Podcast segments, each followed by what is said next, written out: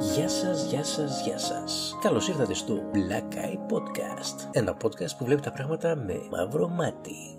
Το συνεχίζω αυτό το παράδειγμα πράγμα. Φτάσαμε αισίως στο 10ο επεισόδιο. Φοβερό επιτεύγμα. Τι να σας πω. Και σε αυτό το επαιτειακό επεισόδιο, το συνεχίζω εγώ ότι και καλά είναι κάποιο φοβερό milestone, θα σας πω λίγα πράγματα για μένα, να ξέρετε έτσι ποιος σας μιλάει στο αυτί σας. Ποιος σας ψιθυρίζει πράγματα. Κανένας, κανένας σας ψιθυρίζει πράγματα. Δεν έχω ψιθυρίσει ποτέ. Είμαι λοιπόν ο Κώστας. Ου, φοβερό φίλε, πες μας κι άλλα, δεν χορταίνουμε. Χαζός και έτσι. Είμαι ρεστέχνη stand-up κωμικός, που σημαίνει ότι ασχολούμαι εδώ και ένα χρόνο με αυτό. Ε, πέντε μήνες άμα βγάλεις τον κορονοϊό. Οπότε ναι, δεν ασχολούμαι και πάρα πολύ με αυτό. Μπορώ να πω ότι είμαι ερασιτέχνης του ερασιτέχνη. Και πηγαίνω σε ανοιχτά μικρόφωνα στη Θεσσαλονίκη και έχω συμμετέχει και σε κανένα δύο παραστάσεις ως guest, όχι guest star, σκέτο guest. Σκέτο guest είναι σαν αυτό το φίλο του φίλου σου που σου λέει ότι θα φέρεις στο σπίτι σου χωρίς να τον ξέρεις. Και εσύ εντάξει δεν έχεις απαιτήσεις, αλλά ελπίζεις ρε παιδί μου να μην έχει καμιά χρυσή αυγή. Αυτή τη στιγμή δεν είμαι καν Ελλάδα. Είμαι μέχρι τον Ιανουάριο στο εξωτερικό με τη δουλειά που παίζει να γίνει και Ιούλιος, αν πάει έτσι πανδημία και δεν μπορέσω να γυρίσω. Και να δεν μου αρέσει που δεν γίνονται παραστάσεις πλέον στη Θεσσαλονίκη ή γενικά στην Ελλάδα, ένα μέρος μου χαίρεται που δεν χάνει παραστάσεις γιατί πραγματικά ζηλεύω όταν δεν είμαι εκεί. Και δεν είναι ότι μένω Θεσσαλονίκη καν έτσι. Μένω 100 χιλιόμετρα μακριά και κάθε φορά που συμμετέχω σε ένα open mic πηγαίνω έρχομαι αυθημερών. Και αυτός είναι και ένας λόγος που δεν έχω μπορέσει να έρθω και λίγο κοντά, ρε παιδί μου, με τους άλλους κομικούς της Θεσσαλονίκης, κάτι που με κάνει να νιώθω λίγο στην απέξω. Αυτό και το γεγονός ότι στα τελευταία open λόγω κορονοϊού ήμασταν έξω. Πω, μαλάκα, γι' αυτό είσαι στην απέξω. Γιατί λες κάτι τέτοια. Βέβαια είναι και το γεγονός ότι δεν είμαι και κανένα τζόβενο, έτσι. Εντάξει, καλά, δεν είμαι και ο Τζουζέπε. Ο Τζουζέπε, όσοι δεν ξέρετε, είναι ο μεγαλύτερος κωμικός στη Θεσσαλονίκη στην ηλικία. Και είναι και αυτός που με βοήθησε να ανέβω στη σκηνή. Μου έκανε σκαλάκι με τα χέρια γιατί δεν έφτανα να ανέβω. Και μου έμαθε ότι ξέρω. Οπότε αν είμαι κακός, η ευθύνη είναι καθαρά δική του. Αποποίηση ευθύνη, παιδιά, το κάνει και η κυβέρνηση. Παίξτε μπαλίτσα. Είμαι λοιπόν 39 χρονών που σημαίνει ότι έχω ζήσει γαμάτα παιδικά χρόνια από ό,τι μου λένε όλοι. Μάλλον γιατί έπεινα από λάστιχο ραδιενεργό νερό του Τσέρνομπιλ ή επειδή κάθε φορά που χτυπούσα και άνοιγε πληγή ε, έπαιζα κοροναγράμματα με τη μόλυνση και τη γάγρανα και επειδή ε,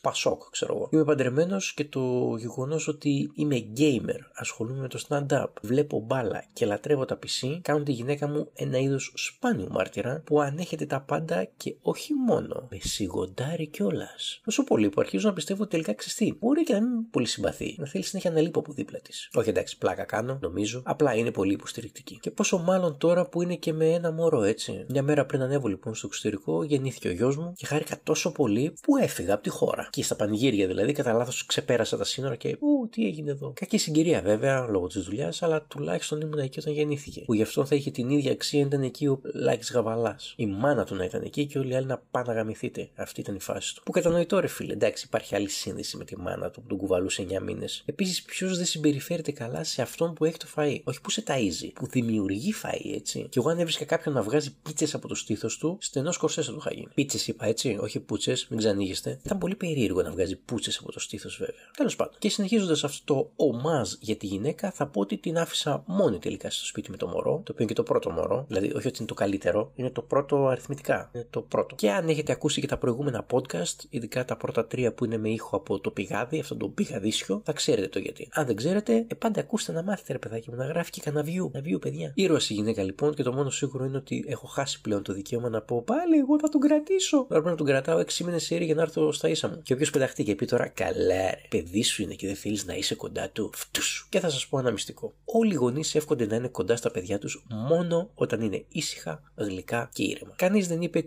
Αχ, τι ωραία που ουρλιάζει, χωρίς να ξέρω τι θέλει και έχει γίνει μπλε από το κλάμα. Τι καλά που χτυπιέται και δεν ξέρω αν πνίγεται αν πρέπει να τον αλλάξω με άλλο μωρό, γιατί αυτό είναι μάλλον ένα ατηματικό μοντέλο. Και πλέον είμαι πατέρας, έτσι μου λένε όλοι, αλλά εγώ ακόμα νιώθω ο ίδιος. Ακόμα και τη μια εβδομάδα που πήγαμε άδεια και ήμουν όλη μέρα μαζί του, δεν άλλαξε αυτό. Φυσικά εννοείται πως τον χαιρόμουν και ήμουν χαρούμενος και τέρμα υπεύθυνος για την ανατροφή του και όποιος τον πειράξει τον γάμισα, αλλά δεν μπορώ να πω ακόμα ότι ένιωσα πατέρας. σω επειδή ξέρω ότι ούτε αυτός με θεωρεί πατέρα του ακόμα. Είμαι απλά αυτός ο κυριούλης που εμφανίζεται στη μικρή οθόνη και μιλάει με τη μαμά μου. Αυτή τη στιγμή τον ενδιαφέρει περισσότερο να φάει το χέρι του και τη σαλιάρα του παρά να μάθει ποιος είμαι εγώ. Και είμαι σίγουρος ότι κάπως έτσι γίνεται και με τη μητέρα του. Δηλαδή, σίγουρα ξέρει ποια είναι, σίγουρα ξέρει ότι αυτή είναι που τον προσέχει και που θα είναι υπεύθυνη για αυτόν. Αλλά όλα αυτά γίνονται μέσω ορμονών, παιδιά. Ορμόνες. Ε, Εμείς δεν έχουμε τέτοιες ορμόνες. Εμείς οι άντρες έχουμε άλλες ορμόνες που δεν έχουν καμία χρησιμότητα στο να αναγνωρίσει το παιδί ποιος είσαι. Είτε βάζανε σένα, είτε βάζανε τον κύριο Αρκούδο, δηλαδή ένα μεγάλο αρκούδι, το ίδιο θα ήταν. Ένα άλλο χαρακτηριστικό μου είναι ο καθρέφτης. Δηλαδή, συμπεριφέρομαι σε κάθε έναν διαφορετικά ανάλογα με τη δικιά του συμπεριφορά σε μένα. Αν είσαι καλοπροαίρετος, θα είμαι κι εγώ. Αν είσαι μαλάκας,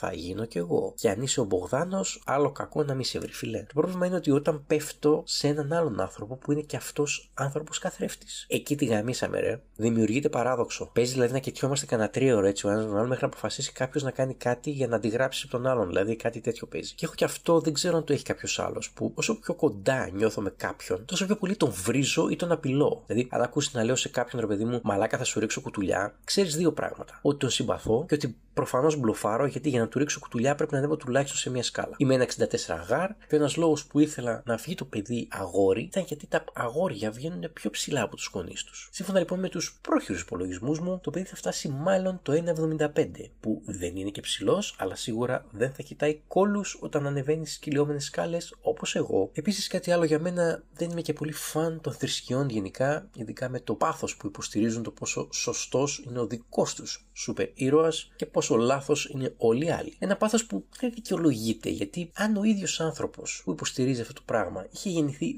200 χιλιόμετρα προς μια άλλη κατεύθυνση, πιθανώς θα ήταν φαν του αντίπαλου σούπερ ήρωα. Γενικά μου αρέσει ρε παιδί μου η γενική ιδεολογία των περισσότερων θρησκειών, δηλαδή του να είσαι καλός άνθρωπος και καλό μέρος της κοινωνίας. Αλλά δεν είμαι φαν του δεύτερου μέρους που λέει ότι να είσαι καλός με τους δικούς μας ε, όχι με τους άλλους. Ενώ οι περισσότεροι στον κόσμο είναι οι άλλοι. Κοιτάξτε, παιδάκι μου, καταλαβαίνω την ανάγκη του ανθρώπου να νιώθει ότι υπάρχει κάτι έξω που τον προσέχει και τον ανταμείβει, αν είναι σωστός. Αλλά πιστεύω περισσότερο ότι όταν είσαι σωστός, χωρίς το φόβο ότι κάποιος θα σε κρίνει, τότε είσαι ειλικρινά καλός άνθρωπος. Ενώ εξή έχει πλάκα γιατί σκεφτείτε το λίγο. Ένας άθεος που επιλέγει να είναι καλός άνθρωπος έτσι από μόνος του, δηλαδή είναι σε φάση Α, ξέρεις τι, εγώ νομίζω ότι έτσι πρέπει να συμπεριφερόμαστε, παιδιά, να είμαστε καλοί γενικά ένας τον άλλο. Ακούστε τώρα, δηλαδή τι παράλογη σκέψη είχα, ε. Εάν πεθάνει λοιπόν και υπάρχει όντως κάποια θρησκεία, δεν θα μπορέσει αυτόν τον άνθρωπο να μην τον πάει στον παράδεισό της. Αφού σχεδόν όλες οι θρησκείες περιφέρονται γύρω από τον άξονα να είσαι καλός. Δεν μπορεί να το στείλεις στην κόλαση επειδή απλά και μόνο δεν πίστευε. Σαν να μου λες εμένα ότι θα μου κόψει πρόστιμο η τροχαία επειδή δεν πιστεύω τον ΚΟΚ. Άσχετα που ακολουθάω όμως όλους τους κανόνες του. Ή, OK, okay, OK, okay, ας μην πούμε όλους, δηλαδή παραδείγματος χάρη δεν ελέγχω τον αέρα στα λάστιχά μου πριν βάλω μπρος, ούτε κοιτάω πάνω από τον νόμο μου πριν ξεπαρκάρω, ή ξέρω εγώ ανοίγω την πόρτα με το αριστερό χέρι αντί με το δεξί. Ε, κάπως έτσι νιώθω πως είναι και οι κανόνες στις θρησκείες, ρε παιδί μου. Δηλαδή, Τετάρτη, Παρασκευή, νηστεία κτλ.